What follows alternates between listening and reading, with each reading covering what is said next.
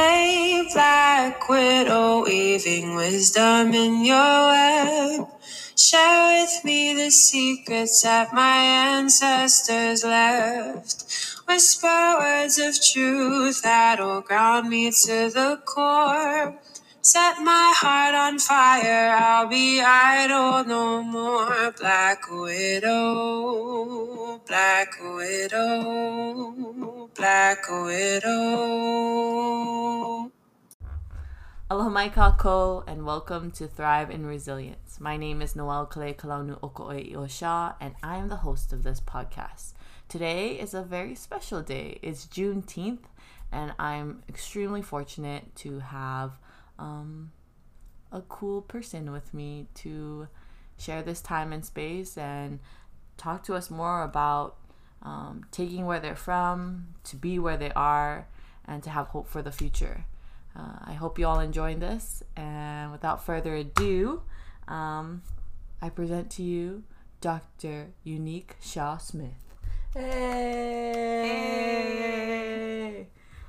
All right, cool. Okay, so my first question, as you all know, I do 8 kind of standard questions, and then I do 8 fire questions, and they're going to be the same questions for everyone. And I think about this sometimes because Unique was like, oh, should I go listen to the last podcast so I can know the questions? And I was like, I mean, if you need to, but it's kind of great to just talk from where you are and where you're at and not kind of make your answers adapted to whoever was on here before. I was just trying to be prepared. Yes, and also maybe just be more normal. I gotta shoot from the hip now. Yeah, I mean, that's... Hey, Noelle's all YOLO, so... it kind of matches the flow. Okay, so my first question is, how are we connected? In spirit, love, and truth. No, but really. Oh, shit, this is going to be one of those. You are... Oh, shoot, I'm sorry, I just said S-H-I-T. It's okay. We're human, and it's about to be one of those shows. So, I had the pleasure of calling you my sister-in-law via my brother, and you are the mother of my beautiful nieces, and, you know, more than that, I think... We connect. We really do connect in spirit, for real. Yeah, Unique is born on September 1st or 2nd? First. September 1st. It's the first of the month. And I'm born on September 4th, so there's also that. A lot in common with our Virgo sun signs. And I don't know if she remembers this story, but it's a really funny story of how actually Kenny and I started talking. We had to go around in a class we were in, and Kenny's like, we all had to share something interesting about ourselves. And I, of course, shared my super long middle name. And I was like, well, this is pretty interesting because it's abnormal. And Kenny's like, there's nothing interesting about me except I have a sister named Unique. And I was like, this guy is joking. Like why would he... He didn't even make it about him. He didn't even make it about him. He was like, oh, my sister's name is Unique. And thus, I am Unique. Yeah. I mean... So that was pretty... That was like my first introduction to Unique was via her brother saying... his cool sister's name was Unique. And then you met me and I lived up to the hype. I mean, yeah. You definitely one in a million, yeah. You know, to say the least. And I think we'll all learn more about you being that one in a million via our talk tonight. All right, so tell us the story behind this name, like your whole name. Tell us your name story. So first, I would like to say that my mom has 4 children, and I am the only one with my own name. Everyone else is named after someone. My brother's named after our dad, my older brother's named after his dad, and my sister is named after my grandma. So, like, when you think about my name being unique, it really is unique. And when I asked them about the story of my name, my mom told me my dad came up with it, and it's a kind of interesting origin because I guess they were having issues during my mom's pregnancy, and they were separated, and my mom was not talking to my dad. And so he called and left her a voicemail and said, I want to name her Unique. And so that's kind of how that came about. And then on the day I was born, the horoscope said, if you are born on September 1st, you are unique. And it was confirmation. My dad gave me the newspaper, so I have that at my house. But when I went back to ask him, I was like, you know, where did the name come from? He just said, well, I just knew if I had a daughter, I wanted her to be unique. And so I think he said, well, I'm just go with unique as a name. Dang. Yeah. I'm out here. And then your other parts of your name. Oh, and then, so Unique Rayleen Shaw-Smith. My middle name, me and my brother, my brother's a junior, so him and my dad have the same name. And my dad's middle name is Raymond, and my middle name is Rayleen. So I don't know. I've never asked him why we both had Ray in our middle name, but in having children, I had a conversation with my brother, and we established that we wanted to keep the tradition going. So we have that. All of our kids, and hopefully their kids, will have Ray in the middle name, which is really, you know, pretty cool to keep that lineage alive. Oh. Because usually when people get married, they take on the name of their spouse. And so then hence why I have a hyphenated last name. But when I got married, I was like, you know what? I'm the first in my family to go to college, the first in my family to get a PhD. So I kind of want to keep my name, you know? And I want to honor that and give my family that ability to take pride in what I've accomplished too. So that's why I have a hyphen. Nice. And then also to remain connected to your son in that way, too. Yeah. Right? Well, I have a hyphen. He doesn't have a hyphen. He has two last names. So it kind of made it hard for him. It's okay. One day maybe I'll have you Seven on the show, because he could tell a pretty interesting story about his own life. Yeah. That'd be pretty dope, isn't it? Yeah, and my son's name is Seven because I wanted him to have a unique name that had meaning. Yeah.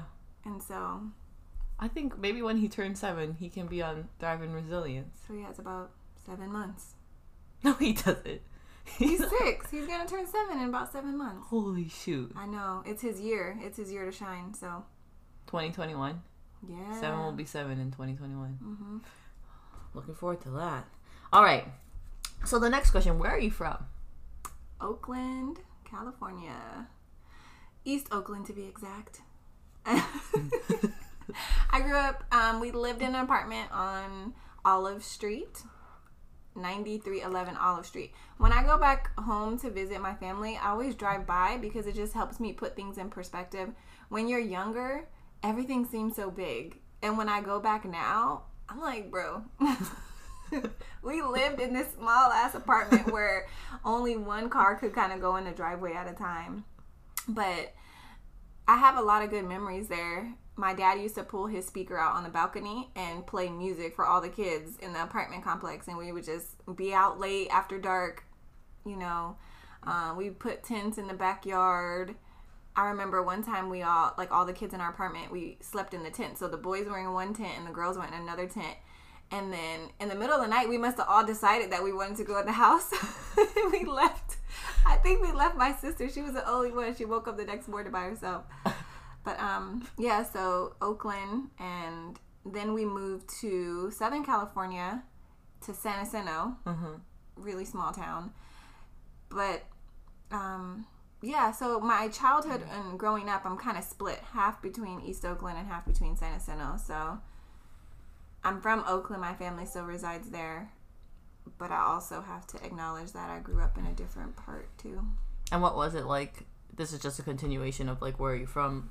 Like, what was San Jacinto like for you? And, I mean, you're not still connected to those places in the same way. So, you know, where are you from, your San Jacinto experience, and then from there, you know? Well, let me just tell you, growing up in Oakland, a little black girl, surrounded by black people, and all of that, going to San Jacinto was a culture shock.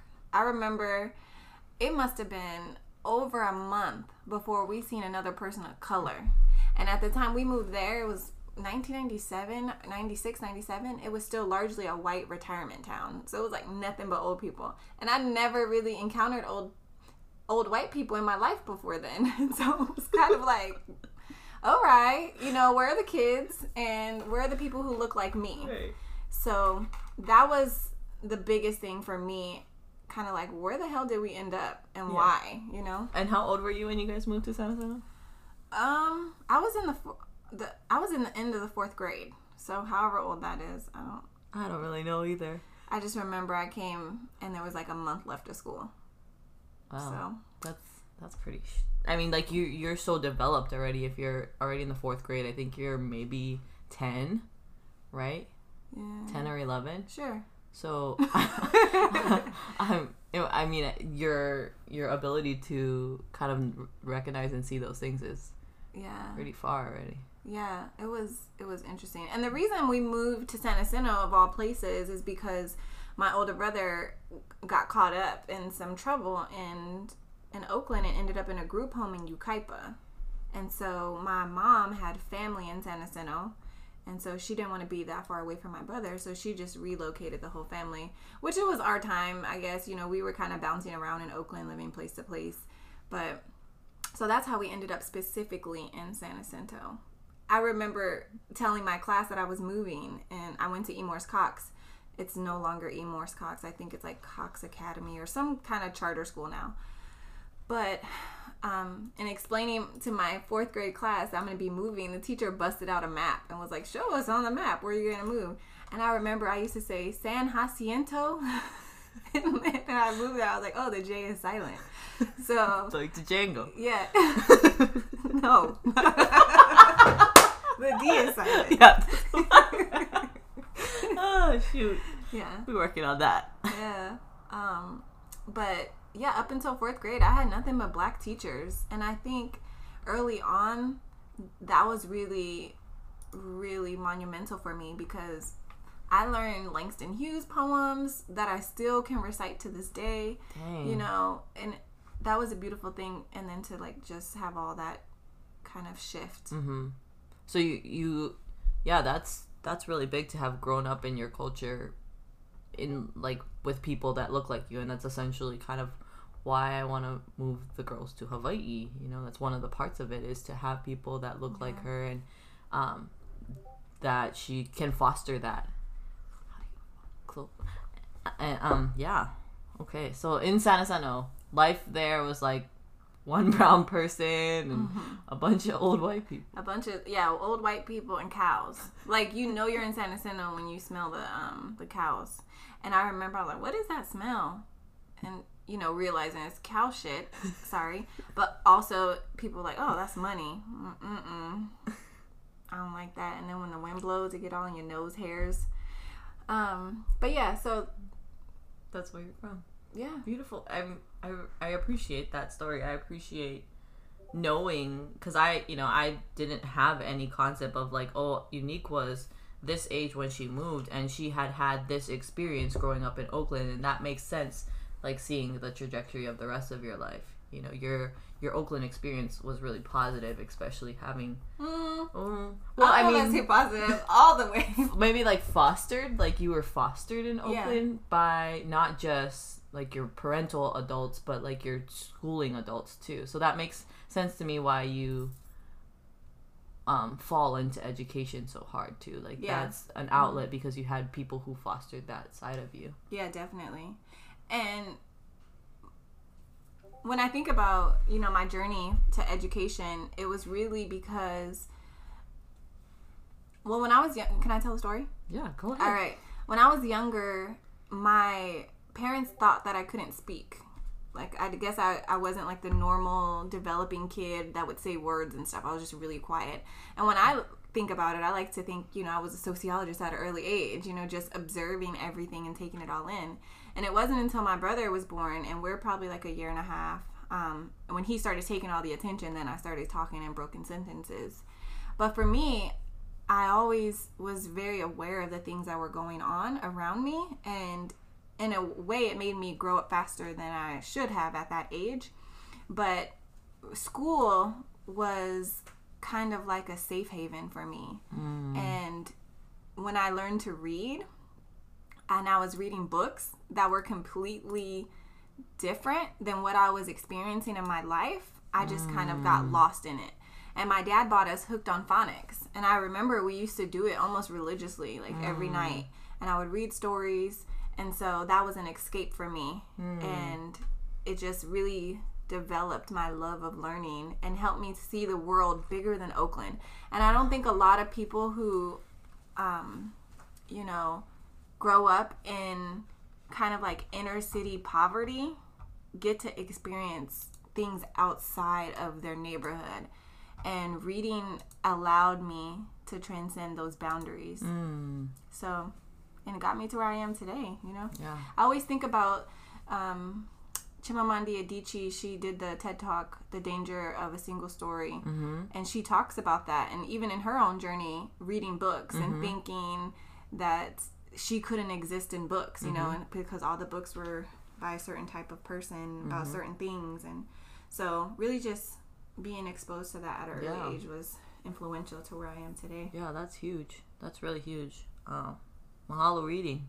Mahalo for creating paths and outlets, you know, and mahalo for your dad for just making that small investment that really paid dividends for both of you, you and Kenny, for sure.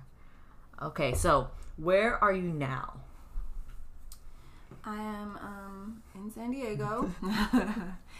Where do I live now? Where are you now? Where like how are you? I'm in this beautiful black skin. Where are you now? And however you want to answer that question. Where am I now? I am in transition. I'm always in transition, but I'm here. I am in California. I don't get my city out, but, you know, Southern California. You already said San Diego, so, you know. Oh, yeah. You already mapped yourself a little bit, like, in your current space. I'm somewhere in the vicinity of San Diego. And, yeah, I'm in this transition period. I'm still trying to figure out what I'm doing with my life, which is weird because...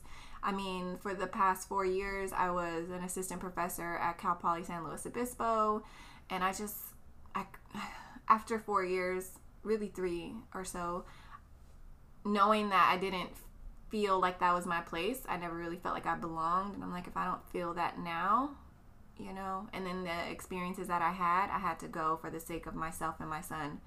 So transitioning back to Southern California and working... but trying to return to my passion, which is education, you know? So it's a journey, and I have some things in the making that I'm excited about. Which leads me to my next question. Where are you going? Going. Back. Well, you... Back to teaching. But not in a traditional sense. You know, I think there's a lot of...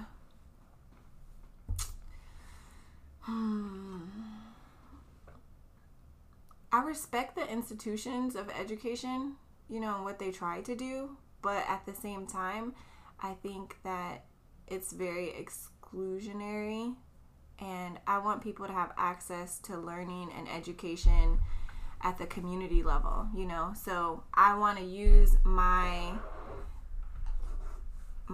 skills, expertise, or talents to help educate my communities. So I want to make that accessible to them. And while I think college and universities are very useful for getting degrees, which are kind of necessary at this point for certain types of jobs, I'm not going to make my son go to a college or a university if he doesn't want to. Because I think if you are passionate about something, then the knowledge is out there. You just have to pursue it. So I just want to kind of help synthesize some of the information that I have in a way or in a place where people can access it. Yeah. What have you seen specifically that's telling you a need exists for this? I mean, currently... you know, it's Juneteenth, so in the middle of kind of like a, what they're calling this a new civil rights era or movement, but this is the first time where I've seen a mass amount of people celebrating and embracing Juneteenth. And Juneteenth and Kwanzaa are things that I've embraced and I have been kind of celebrating for the past few years, and I hope that people continue to carry this excitement about these traditions forward. But it is, at the same time, very revealing that a lot of people are just now learning about Juneteenth, or just now learning about, you know, Tulsa, Oklahoma, and Black Wall Street. So, or just now learning about what racism is, you know, and privilege, and how it works at the institutional and at the individual level. So we haven't spoken about this yet, but I'm trained in sociology and criminology. And so a lot of what I talk about and what I teach about discusses social interactions and groups, and how those things really influence the lived experiences and of people, and where they are, why they are where they are. Mm-hmm. And I think some of that information that I have will be very useful to helping people understand the world as we see it, and how it's unraveling, yeah, too, and what they need to do to help kind, yeah, of dismantle these institutions that have continued to oppress people over time. Yeah, and the word that's coming into my mind when you're saying that is empathy, mm-hmm, right? Because if people are able to see the sociological perspective, and you don't have to say it in that way, right? Like, that's, mm-hmm, that's the educational, institutional way of saying that in the box, right? But if you're like, no, just hear this story, mm-hmm, and then you'll be able to, like, have more empathy, and from there, move. Right. Because if you can't empathize yet, you don't know. And that is one of the things, too, especially when we think about race and ethnicity, yeah, and how it's portrayed in the United States. I teach this class, Race and Ethnicity in the Criminal Justice System, and one of the things that we talk about is the differences in how these narratives are depicted in the media.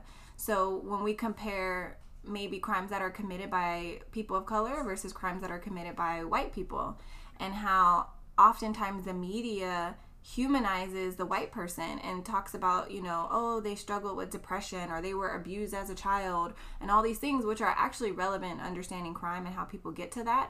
But when it comes to the people of color, they don't often share those same, mm-hmm, details, and it helps people relate to the white person, mm-hmm, easier, because they're like, oh, I too struggle with depression, mm-hmm, I know what that feels like, mm-hmm, or I too have been bullied, and it helps them establish that empathy. And when you can have empathy for someone, you don't want to throw the book at them, mm-hmm, all the time. You know, you want them to get help.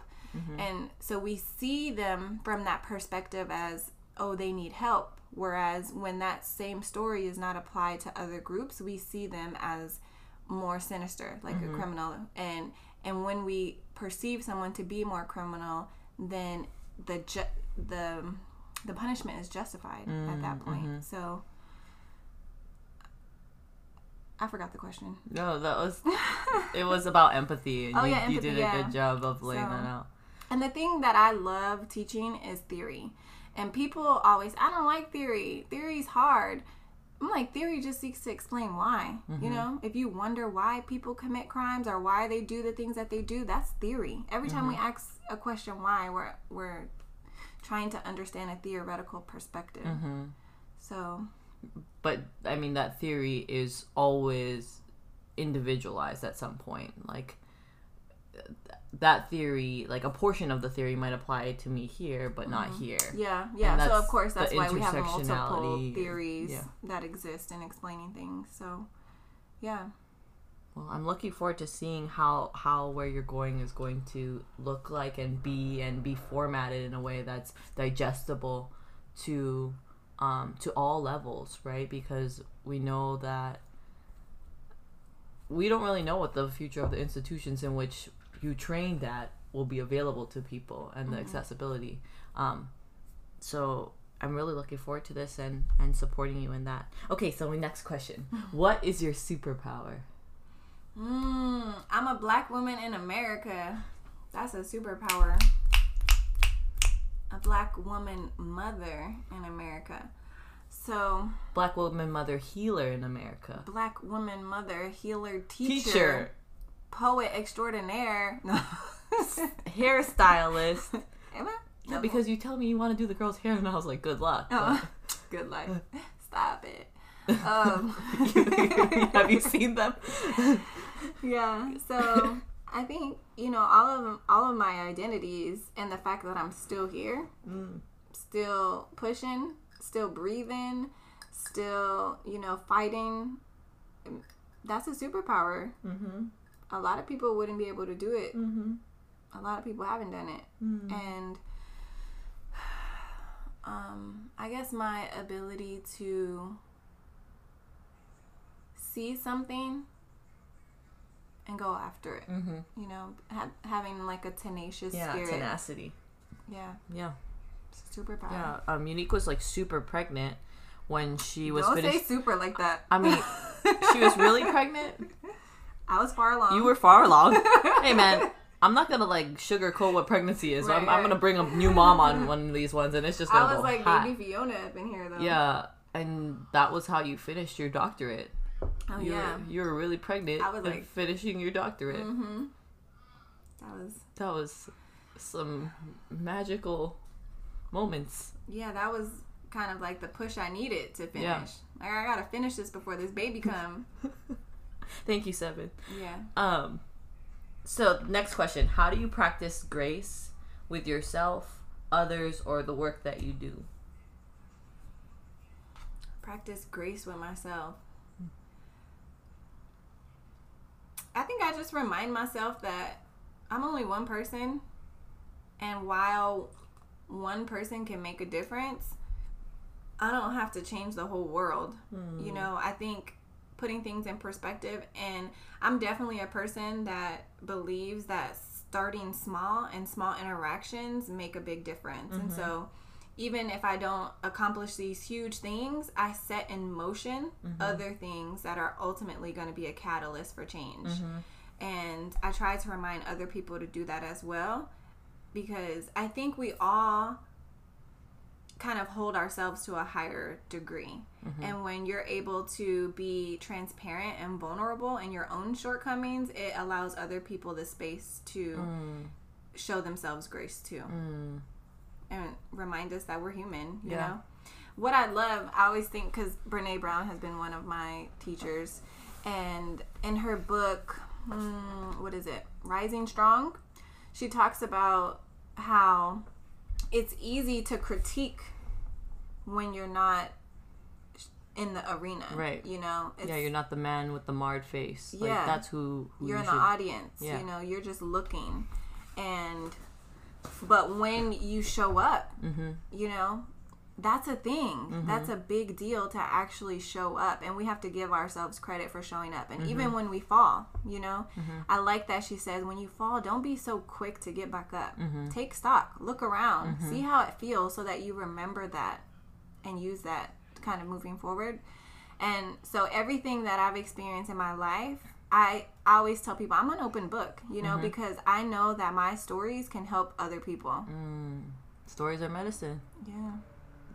About it. What are you grateful for? So let me tell you, I'm grateful for the Brujas of Brooklyn. Wait, is that what they're called? Yeah. Because I was listening to their live, their live on Instagram, and somebody... Was it there? Yeah, it was their live, I'm pretty sure.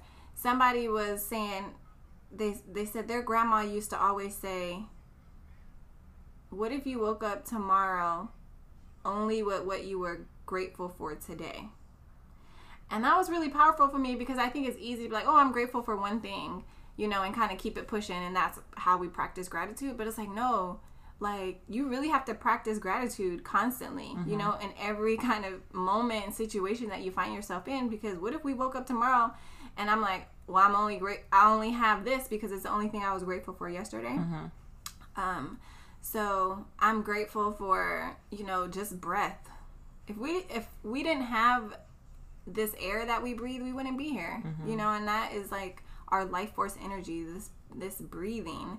So I'm grateful for that. I'm grateful for family. I'm grateful for friends. I'm grateful for food, you know, for house, all the things that sustain me, mm-hmm. you know, I'm grateful for. And I'm grateful for my blessings, the things that I have that are beyond what I need. Mm-hmm. But in this moment, in the time of COVID and in the time of, you know, our fight for liberation and justice, I'm grateful that there's movement, mm. you know? And that people are coming together in a way that we and my generation haven't seen before. Mm-hmm. So that's promising. It gives me hope. And it's something to, you know, kind of acknowledge too, because I think so often we focus on all the work that still has to mm-hmm. be done, that we don't really stop to reflect and to take stock of like what we've already done. Mm-hmm.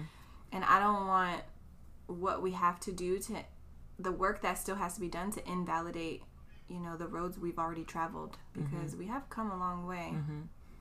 So and I mean, on top of that, like what you're doing right now, like the fact that you're here, moving, breathing, like yeah, be able to even say the words that are coming out of yeah. your mouth, like yeah. that's a big deal. Mm-hmm. Yeah. Able body, you know. Yeah. So I am grateful for all those things. All right, here's the rapid fire round. Are you ready? Already? We done? Yeah. What? Let me ask you some questions. I mean, is there anything else you want to talk about before we get out? I mean, it's your time. If you insist. I mean, no. But you really can. I guess I do have a follow-up question. Like, where did you learn gratitude from? Where did you learn? Because for some people, gratitude is difficult. You know, and knowing, like, having gratitude and knowing that gratitude fills your cup, mm-hmm. like right where you are. Mm-hmm. Where'd you learn that, and how do you instill that in younger children? Right? Yeah, like, how do we do that for? All right, one question kids? At a time. Sorry, please. I'm a tag team. Yeah, questioner. I mean, I like when I reflect on my life, sometimes I notice that the lessons I learned have taken place or originated through lack, through the lack of instruction or through the lack of guidance on those things. Like I said, I've been an observer since I was a young kid. Mm-hmm. And I remember thinking another reason why education was so intriguing to me is because I didn't see anyone else in my family really into it. Mm-hmm. You know, I'd never seen anyone else reading mm-hmm. or, you know, anything. And so I was like, okay, this has to be something that's going to end up different, right. You know? And so that was a big thing. And I learned that because there was an absence of that. Right. So, but I will say I've learned to practice gratitude because I had to be grateful for what I had, because we didn't have a lot, mm-hmm. you know? And I was lucky to get certain things at certain times in my life. And that really helped me to be grateful for the things that I have and mm-hmm. the things I worked for, mm-hmm. because I started working when I was 16, and you have a different, you value things differently when you have to work hard for them, mm-hmm. you know? And I always try to tell my son that, you know, it's easy to kind of treat your toys this way when you didn't pay for them, right. You know, and helping him. I always try to put things in perspective, but I think for little kids, it's hard to understand things that they haven't experienced. Mm-hmm. You know, I'm like trying to get him to eat all his food at the table. Right. I'm like, you know how many kids are starving out here right. who don't have this to eat, who don't have healthy food to eat? And he's just like, I don't like this. Yeah. You know, but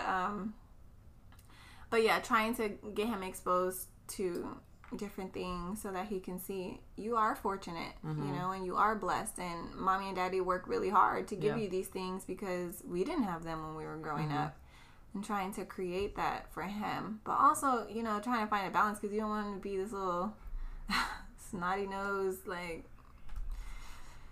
I don't know.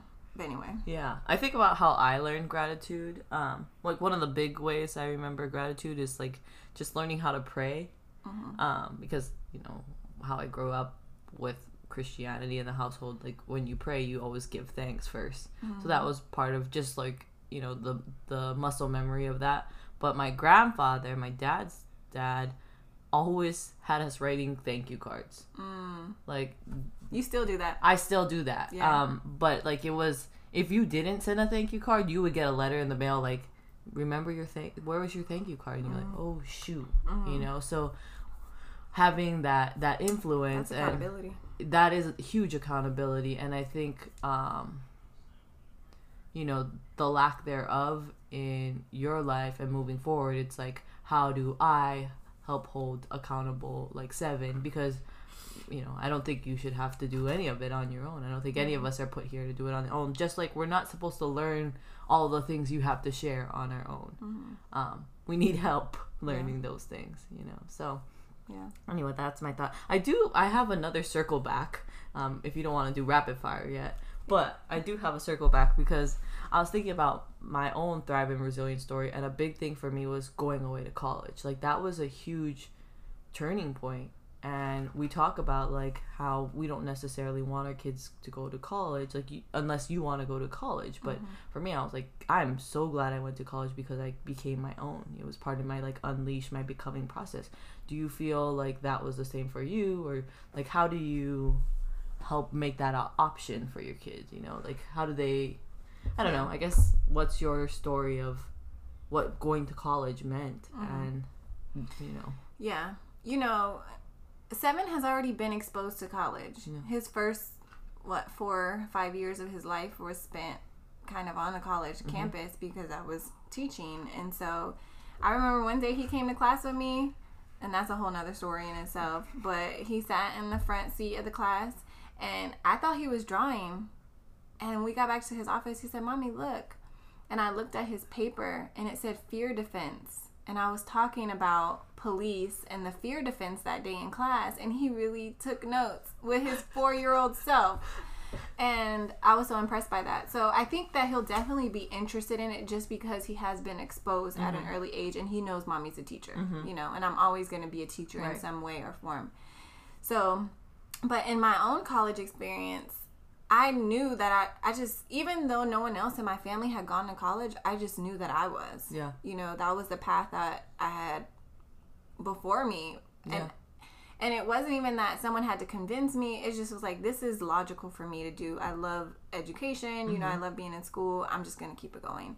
So I went to undergrad, and even though, I, you know, that was in my path when I got there and I was close to graduation, I was like, okay, I did it. You know, I'm done. I can say I went to college. And it wasn't until I met one of my mentors was like, "Hey, have you thought about grad school?" And I was like, "No," because this was the goal. Like, isn't this what I work, you know? And I graduated in 2009, which is in the middle of a recession, and it made sense, you know, like, go to grad school, which I had applied, you know. It's a whole process that you have to prepare for. So, yeah, and I got into a PhD program, but it wasn't until it was two of my mentors were like, you should go to grad school, you know, this is something that I could see you doing. You have, you know, the interest, the passion, etc. And it wasn't until they spoke life of that that I was like, yeah, you're right. This does make a lot of sense for me. But my experience in the higher educational system was kind of just like a process of trial and error. You know, I didn't have anyone guiding me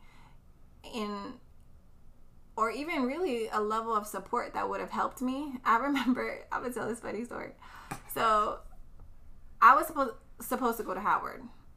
That was my dream. I'm like, I'm going to Howard. I want to go to a HBCU. And for the people who don't know what Howard is, Howard University is a historically black college or university, and it's in Washington, D.C. And I don't even remember how I came to that conclusion, but I was like, Howard is for me. And I told my academic counselor, I'm only applying to Howard. I don't need to apply anywhere else. And she was like, well, I think you should also apply to the Cal States at least. And I was like, but I'm going to Howard. And she was like, I know, but it's just good to have a backup. So I was like, fine. So I applied to other Cal States and got into Howard, you know, paid my deposit for housing, all this stuff. And then they send me that tuition thing, and it's $20,000 a year, and I need a parent loan and all this stuff, and it's July.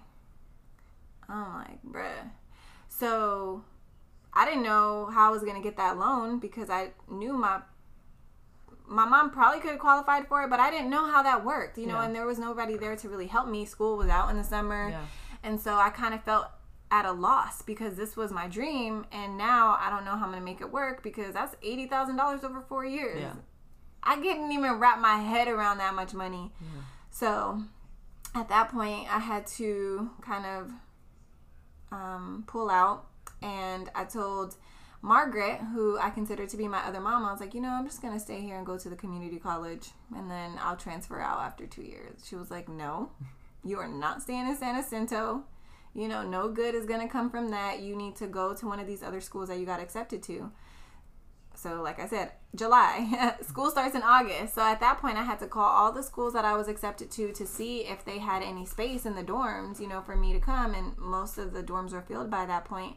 And when I got to Chico State, they were like, yes, come. You know, we have a room. We'll make it work. And no hassle at all. Everything just went so smoothly. But Chico State was 8.5 hours from where I lived, you know. And my mom didn't have a car. So I was kind of like, how am I going to get there? I didn't have money, you know, to get on the flight. And it happened so fast that I just was kind of like, all right, we got to figure this out. And I was talking to Lauren, who I consider to be my sister. Margaret's her mom. And she was like, well, isn't so-and-so going to Chico State too? From our high school. And I was like, oh, yeah. And this is someone, you know, that was kind enough to agree to let me go with them, but I hadn't really spent much time with in the whole high school, 4 years of high school. It was just like, I know them. Yeah. So I reached out to her and I was like, hey, do you think I can ride up with you guys? And I really rode up with like some randoms. Like, a stranger and her mom to college. Yeah. And they dropped me off at my dorm, and that was it, you know? Yeah. And I would say the 4 years I was in college, I only probably seen her a couple times, too. Yeah. So it was really just like, okay, you know, we'll give you a ride. Yeah. And so that was kind of like, here's your new life, you know, figure it out.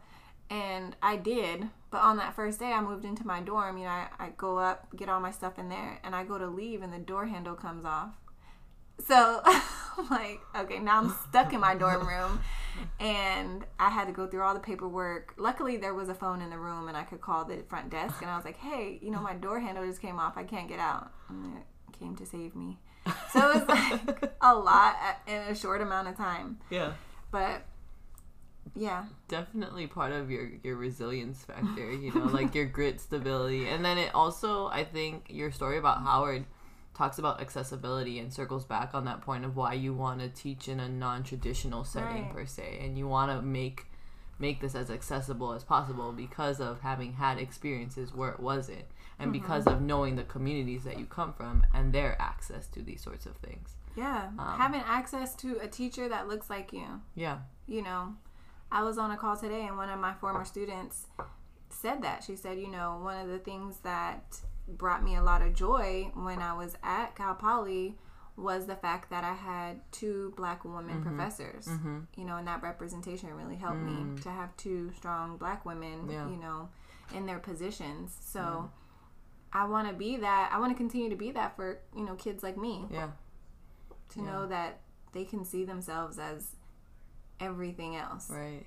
Yeah, I'm really curious moving forward how teaching makeups are going to look, because we know that. Right. Yeah. So that was one thing I wanted to write to these. Oh, now you're all about, you know, equity. Can we talk about this hiring process? Because I know I was qualified. And I have really good, I do stuff. Yeah. You know? Yeah. Yeah. I have a really good CV. I have really good letters of recommendation. Yeah. And it's just very, and that's one thing we could talk about, that the process of getting into academia, what that looks like, but also just the qualifications and having to publish. And I'm not against publishing at all, but publishing is so standard and uniform that you have to write a specific type of way, and everything else just doesn't fit. You know, if I don't like that. I think that there should be more diversity in the writing styles and what people are interested in these journals. But even the accessibility of journals is a whole other thing. Yeah. So we do this research for people who are in academia, and the average person doesn't have access to it. It doesn't make sense to me, because how is it really going to help people when all of that work is kind of bound up in these ivory towers? So for me, I haven't really gone the research route. I'm a teacher, like I identify as a teacher, but also as an applied person. So a lot of the work that I've done has been on the ground. You know, I've done a lot of things in the prison system, kind of going in there and working with the men who are incarcerated and trying to use some of the resources that were available at the university and transfer those to the prison. It makes sense. Yeah. It makes sense to I mean, I'm not sure how many people of color actually stick to the traditional routes of academia, because it's not very serving. I when you talk about like the journals and the way you have to write, that's exactly what the legal field is. There's one way to write and that's it. So yeah, you can't put people in these boxes. Yeah, we're seeing that for sure. Okay, right. Let's do rapid fire. Are you ready? I'm ready. All right. Favorite color? Yellow. Mustard yellow. Favorite number? 5, 7. 5 and 7. I have two favorite numbers. My son's name is 7. My favorite number is 5 because that's my line number. Oh, what's a line? Just real quick. No. My line in my sorority when I pledged, I'm a part of Delta Sigma Theta Sorority Incorporated. Okay. Pi Zai Chapter, Spring 08, Chico State. Very nice. What's your favorite word? Bruh. Really? Bruh. Something that brings you joy. Black people. Black joy. Black joy is resistance. What's your favorite environmental feature? What? What's your favorite thing in the environment? Trees. Oh. Particularly oak trees. And it's not just because I'm from Oakland, city of trees, but I do love oak trees. I feel very connected to the oak tree. You know, I'm thinking about my time in Oakland and I don't remember seeing a single oak tree. What? Yeah, like I don't remember paying attention to the trees. That's not sad. That's not a good thing. Something you're hopeful for. Victory is mine. I'm hopeful for victory. When I think about victory now, I think about the victory lap. I think about the marathon continues. I think about Nipsey Hussle. All the things. All the things. Victory stings. Yeah. Number one fan. Who's my number one fan? Or who am I a number one fan of? Can I shoot my shot? I'm just kidding. I guess you can go. I mean, you can answer both if you want. Who's my number one fan? My son. I know it's kind of mushy and probably cliche, but I really feel that God put him into my life to tell me the things I need to hear at exactly the right moments. I just remembered your graduation speech when you got your PhD. You remember? I don't. Yeah, you're like, I want to thank my son, and he's like, that's my son. And she's like yelling from the stage. No, I had him on me. No, I could have sworn. Yeah, I was holding him. Oh, little baby said, looking just like a grown man. Oh, I think you also said, I want to thank my mama. Yeah, that's super cute. Okay, last question. Finish this statement. Water is... I almost did it. Water is... Okay, so many things. The first thought that pops into my head is bender, but because... Seven has been watching Avatar, the waterbender, the airbender, the earthbender, the firebender, all these things. So I think of, like, magic. I think of, alchemy. I think of all those things. So water is... I feel like there's only one way to answer this, and water is life. But, like, you don't want everyone to say water is life. I mean, but the first thing that came to your mind was bender, so that's great. Water is water. I'm just kidding. Yeah, that was her brother, Raymond Shaw. No relation. Of no relations answer last week. Well, that's all we have for tonight. Unique, mahalo piha for being on Thrive in Resilience. I honor you. I'm proud of you. I'm rooting for you, and I love you. Aww. Thank you, thank you, thank you. Happy Juneteenth. And tune in next time. I don't know when that will be because it's a lot easier to record with the person in person. I haven't figured out the rest of that, but she go. All right, ahui ho. Love you. Peace.